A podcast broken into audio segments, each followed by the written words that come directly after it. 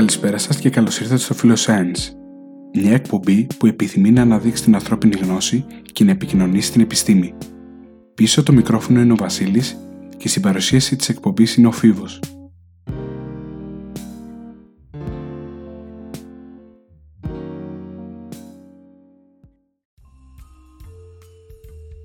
Καλησπέρα σας και καλώς ήρθατε στο Philoscience. Λοιπόν, σήμερα θα μιλήσουμε για τις ε, θεμελιώδεις ε, δυνάμεις ε, που υπάρχουν στη φύση, αυτές που γνωρίζουμε τουλάχιστον μέχρι σήμερα, που βγαίνει αυτό το επεισόδιο. Και σήμερα θα μιλήσουμε λοιπόν για τις ε, αλληλεπιδράσεις οι οποίες υπάρχουν ε, στα στοιχειώδη σωμάτια και θα μιλήσουμε, θα φτάσουμε και λίγο να μιλήσουμε πώς μπαίνει και το Higgs στην όλη συζήτηση. Λοιπόν, ας τα πιάσουμε όμως όλα από την αρχή. Ε, Καταρχάς, πλέον ε, όταν θα μιλάω για δυνάμεις, θα τις λέω αλληλεπιδράσεις, διότι είναι λίγο πιο σωστό και θα δούμε ακριβώς τώρα γιατί είναι πιο σωστό. Λοιπόν, ας ξεκινήσουμε με τις θεμελιώδεις λοιπόν δυνάμεις. Οι θεμελιώδεις δυνάμεις στη φύση είναι τέσσερις όπως τις ξέρουμε μέχρι σήμερα. Ε, είναι δηλαδή η βαρύτητα, είναι ο ηλεκτρομαγνητισμός, είναι η ισχυρή αλληλεπίδραση και η ασθενής αλληλεπίδραση. Θα ξεκινήσω πρώτα να μιλάω για την uh, πιο γνωστή από την εμπειρία μας δύναμη. Θα μιλήσω πρώτα για τη βαρύτητα. Ας πιάσουμε λοιπόν πρώτα τη βαρύτητα και να πούμε το εξής. Ε, καταρχάς η βαρύτητα ε, έχει την εξής ε, ιδιότητα, είναι ότι είναι ε, πολύ ασθενής σαν δύναμη. Η ισχύ της δηλαδή είναι αρκετά ασθενής. είναι πάντα ελκτική δύναμη μεταξύ δύο μαζών ε, και είναι υπεύθυνη για ε, τις δομές ε, του σύμπαντος της μεγάλης κλίμακας δομές όμως όπως είναι οι γαλαξίες, όπως είναι ο σχηματισμός μελανών οπών κλπ. κλπ. Τώρα, η πρώτη ουσιαστικά προσέγγιση στην θεωρία ε, της βαρύτητας ήταν από τον Εύτονα, ο οποίος με έναν απλό τύπο μπόρεσε να εξηγήσει, μπορεί να εξηγήσει βασικά από την πτώση ενός μήλου μέχρι και την κίνηση της Σελήνης γύρω από τη Γη, μέχρι και την κίνηση των πλανητών γύρω από τον ήλιο. Και είναι μια ε, θεωρία και είναι ένας τύπος ο οποίος ε, εξηγεί αρκετά με πολύ καλή ακρίβεια, έτσι, έχει μια καλή συμφωνία ε, με αυτά τα φαινόμενα και μπορούμε να τη χρησιμοποιούμε στην καθημερινότητά μας αυτή τη θεωρία. Αν όμως θέλουμε να πάμε και να εξηγήσουμε ε, φαινόμενα που ας πούμε αφορούν τις μελανές οπές. Εκεί θα πρέπει να δανειστούμε ε, τη δουλειά και την εργασία του Albert Einstein, ε, τη γενική σχετικότητα του Albert Einstein. Λοιπόν, θα γυρίσω στην ε, βαρύτητα ε, αργότερα, αφού μιλήσω και για τις υπόλοιπες δυνάμεις. θα καταλάβετε γιατί. Λοιπόν, να πιάσουμε τώρα λίγο τον ηλεκτρομαγνητισμό. Ο ηλεκτρομαγνητισμός ε, στις αρχές πιστεύαν οι άνθρωποι και ξέραμε τον ηλεκτρισμό και τον μαγνητισμό ως ξεχωριστά φαινόμενα. Στον ηλεκτρισμό υπάρχει η δύναμη Coulomb, ε, η λεγόμενη δύναμη Coulomb, η οποία είναι ε, μια δύναμη η οποία ασκείται μεταξύ δύο σωμάτων που φέρουν την ιδιότητα του ηλεκτρικού φορτίου. Έτσι. Δύο σωμάτια τα οποία είναι ηλεκτρικά φορτισμένα ε, θα νιώσουν τη δύναμη Coulomb. Και φυσικά φθήνει όσο αυξάνεται η απόσταση. Η μαγνητική δύναμη είναι μια δύναμη η οποία ασκείται μεταξύ δύο κινούμενων φορτίων. Δηλαδή ένα φορτίο το οποίο κινείται και έχει μια ταχύτητα, τότε θα μπορέσει να νιώσει τη μαγνητική δύναμη. Βέβαια ήρθε το 1865 ο Maxwell και είδαμε ουσιαστικά ότι ο ηλεκτρισμός και ο μαγνητισμός είναι δύο όψεις ε, του ίδιου νομίσματος, της ίδιας δύναμης και η ειδική σχετικότητα μετά ήρθε να μας πει κιόλας ότι ουσιαστικά το θέμα είναι ε, ένα φαινόμενο είναι σχετικό με βάση το πώς το βλέπει ένας παρατηρητής. Ε, για παράδειγμα ένας παρατηρητής ο οποίος βλέπει ένα φαινόμενο το οποίο οφείλεται στον ηλεκτρισμό, ένας κινούμενος σε σχέση με αυτόν θα δει και ηλεκτρισμό και μαγνητισμό. Τώρα όμως υπάρχει βέβαια ένα πρόβλημα ε, που έχει και ο ηλεκτρομαγνητισμός αλλά έχει και η θεωρία του Νεύτωνα. Το πρόβλημα είναι το εξής. Το πρόβλημα έχει να κάνει με μη τοπικότητα ε, και θα καταλάβετε τι εννοώ εδώ πέρα. Εννοώ το εξής. Το πρόβλημα είναι ότι φανταστείτε για παράδειγμα τώρα ε, ότι ο ήλιος εξαφανίζεται ξαφνικά για κάποιο λόγο, γίνεται κάποια διεργασία και εξαφανίζεται ο ήλιος. Τον βγάζουμε από εκείνη τη θέση που είναι σύμφωνα με, τις, ε, με τη θεωρία του ηλεκτρομαγνητισμού και σύμφωνα με τη θεωρία της παγκόσμιας έλξης η γη κανονικά θα έπρεπε να αντιληφθεί και εμείς ουσιαστικά θα, θα βλέπαμε ακαριέα τον ήλιο να εξαφανίζεται και να σβήνει και με ό,τι συνέπειες θα μπορούσε να έχει αυτό.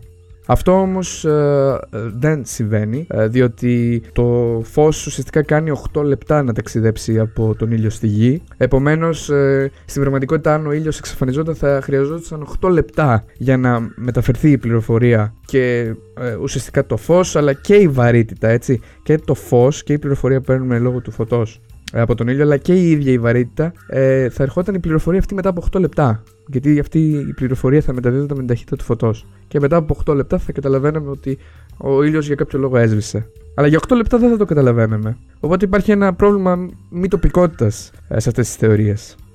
Τώρα, αν θέλουμε να δούμε έτσι σε πιο θεμελιώδες επίπεδο και συγκεκριμένα σε κβαντικό επίπεδο, ο κλασικός ηλεκτρομαγνητισμός οφείλει να είναι μια θεωρία η οποία είναι το όριο χαμηλών ενεργειών, ε, μιας πιο θεμελιώδους θεωρίας. Ποιας; Της κβαντικής ηλεκτροδυναμικής, της QED. Ε, για την κβαντική ηλεκτροδυναμική, ε, τώρα κοιτάξτε να δείτε τι γίνεται εδώ.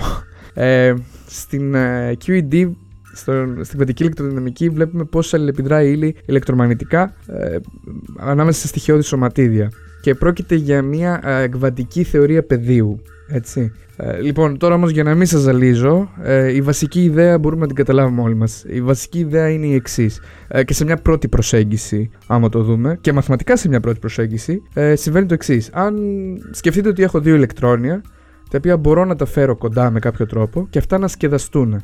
Φυσικά τα στοιχειώδη σωματίδια δεν τσουγκράνε σαν δύο μπίλε του μπιλιάρδου, ας πούμε. Απλά φτάνουν πολύ κοντά, νιώθουν την ε, αλληλεπίδραση και ύστερα απομακρύνονται.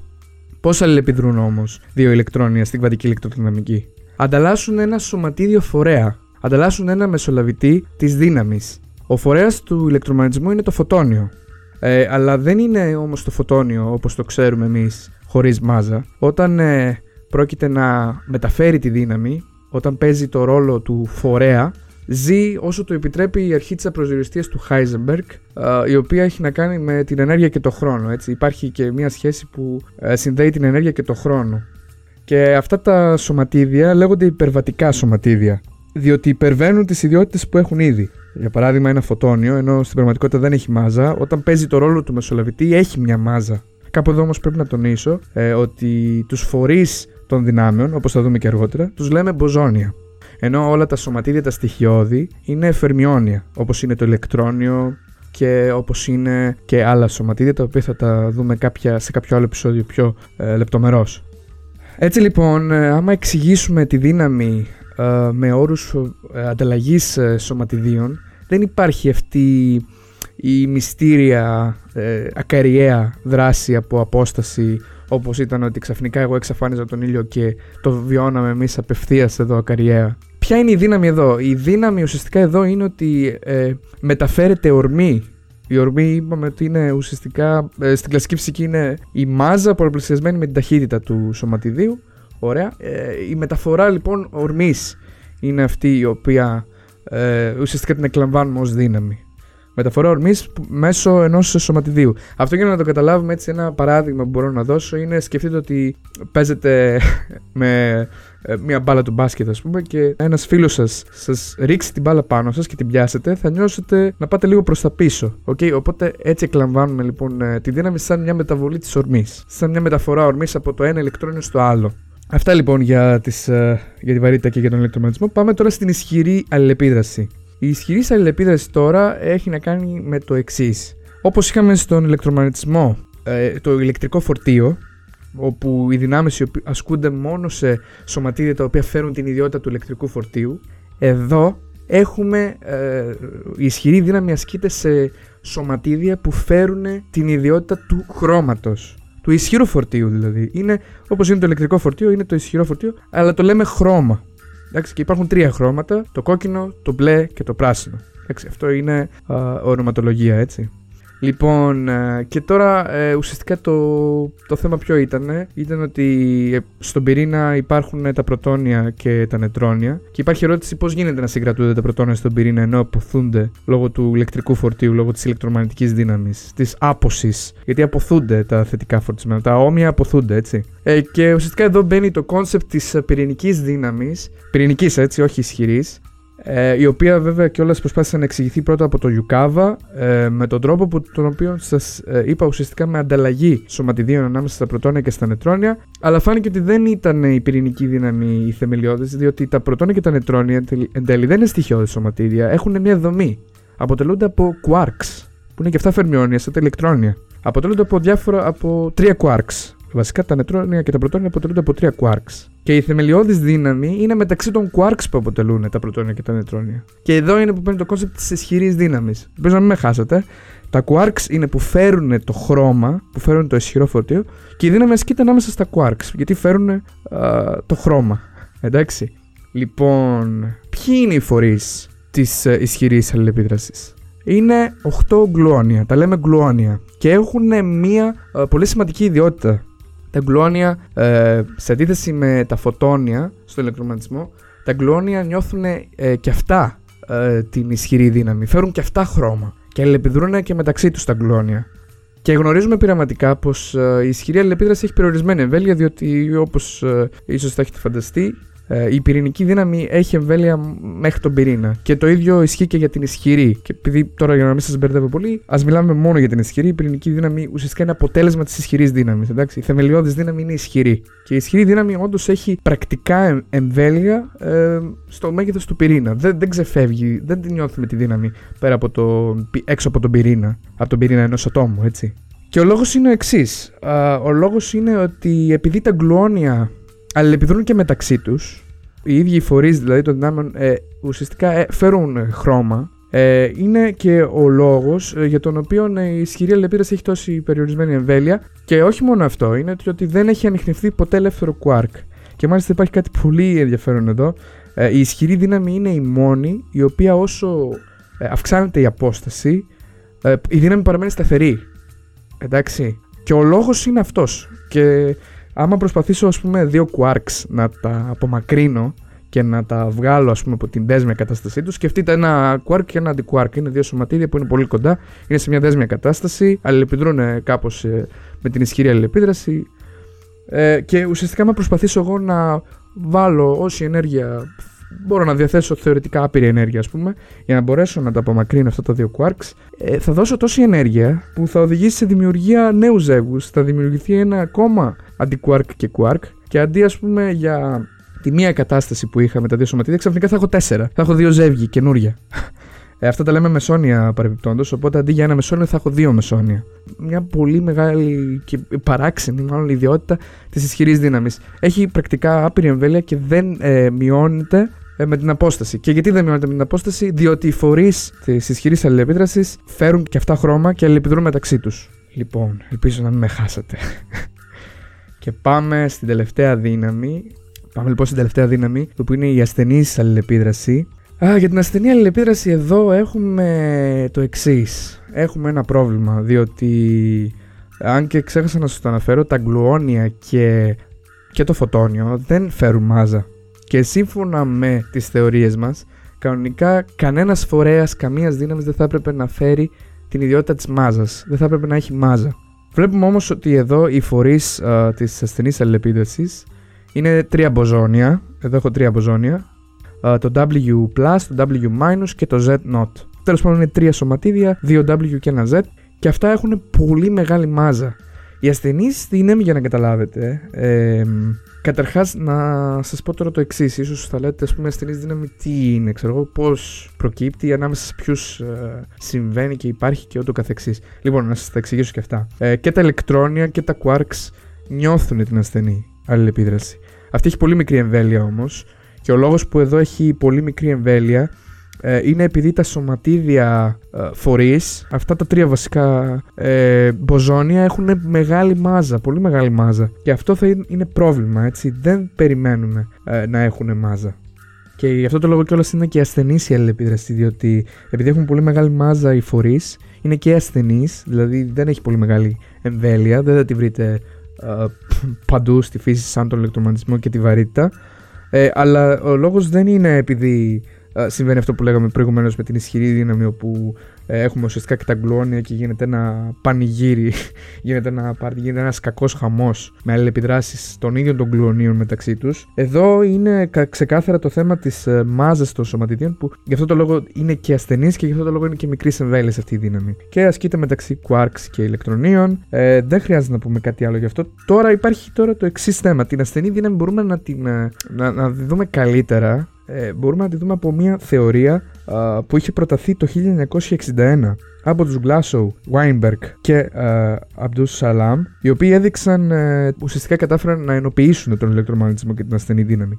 Ε, Σας είπα προηγουμένως για W και W Το plus και το minus είναι ότι αυτοί οι δύο από τους τρεις ε, φορείς της ασθενούς αλληλεπίδρασης έχουν ε, ηλεκτρικό φορτίο, είναι ηλεκτρικά φορτισμένα.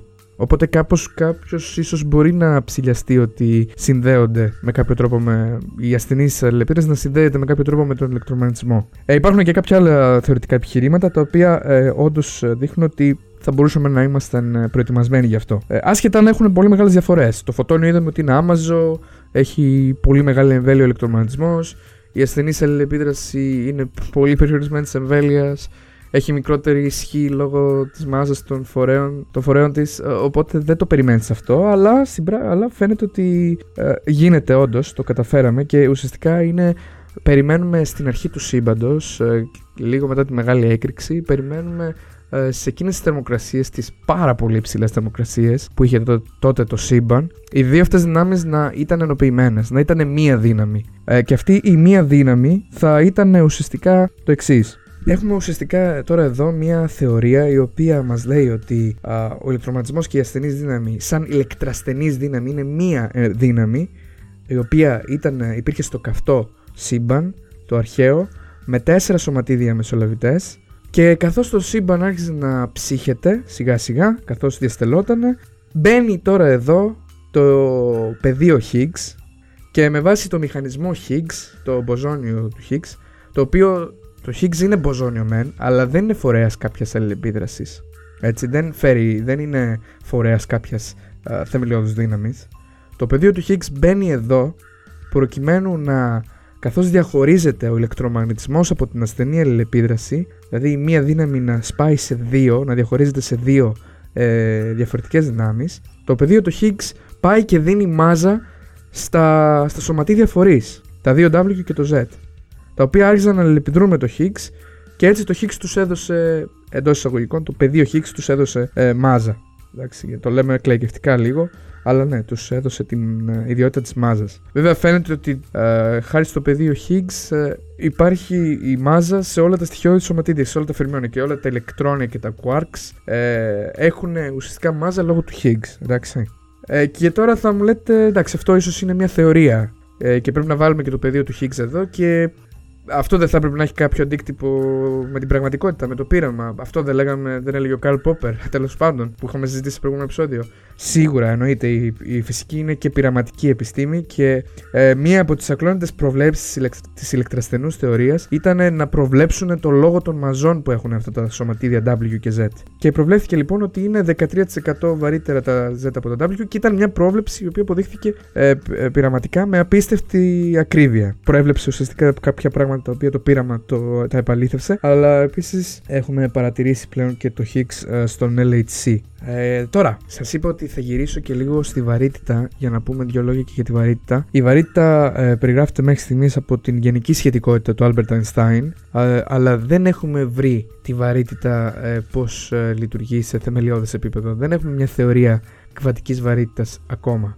Ο φορέας της ε, βαρύτητας που θα περιμέναμε σε μια τέτοια θεωρία, σε μια τέτοια περιγραφή, ε, λέγεται γραβιτόνιο, από το gravity φυσικά, είναι μια υπόθεση. Ε, δεν υπάρχει ακόμα ολοκληρωμένη θεωρία πεδίου για τα γραβιτόνια. Ε, έχει τεράστιο πρόβλημα σε σχέση με τις ε, άλλες θεωρίες. Ε, και έρχεται εδώ κάπου, υπάρχουν εδώ οι θεωρίες ε, της κβατικής βαρύτητας, όπως είναι η θεωρία των χορδών, οι οποίες προσπαθούν να, έχουν μια, να δείξουν μια συνεπή θεωρία κβατικής βαρύτητας. Πάντως στο γραβιτόνιο το περιμένουμε να βγει άμαζο, διότι βλέπουμε ότι η βαρύτητα ε, μεταδίδεται, η δύναμη δηλαδή η ίδια, μεταδίδεται με την ταχύτητα του φωτός. Γι' αυτό που σας είπα προηγουμένως ότι σε 8 λεπτά θα το καταλαβαίναμε αν τον ήλιο τον ε, βγάζαμε από τη θέση εκείνη που βρίσκεται και μετά από 8 λεπτά θα το καταλαβαίναμε όχι μόνο λόγω του φωτός αλλά και λόγω της βαρύτητας. Το περιμένουμε ουσιαστικά να συμβαίνει, οπότε γι' αυτό περιμένουμε και το γραβιτόνιο να είναι άμαζο. Κάθε σωματίδι το οποίο δεν έχει μάζα κινείται με την ταχύτητα του φωτός. Λοιπόν, και νομίζω ότι σας έχω κουράσει πάρα πολύ. Ε, και ζητώ συγγνώμη αν συνέβη όντως αυτό. Ε, ήταν λίγο βαρύ αυτό το επεισόδιο, το καταλαβαίνω αν ήταν λίγο βαρύ. Ε, είναι όμως η καρδιά της ε, ε, φυσικής στοιχειωδών σωματιδίων. Ε, είναι ε, μια πολύ βασική, αυτές οι ιδέες είναι πολύ βασικές στη σωματιδιακή φυσική και στη φυσική στοιχειοδό σωματιδίων και στη φυσική ψηλών ενεργειών. Ε, τα βλέπουμε παντού και ελπίζω κάπως έτσι να σας εξήτερα την περιέργεια και να θέλετε να μάθετε περισσότερο γι' αυτό, αν δεν ξέρετε ήδη περισσότερα. Λοιπόν, καλές γιορτές, ε, καλά Χριστούγεννα, καλή πρωτοχρονιά και θα σας δω ε, την επόμενη φορά με ένα special επεισόδιο Philoscience. Δεν θα πω περισσότερα, οπότε θα κλείσω κάπου εδώ. Γεια σας και να είστε όλοι καλά.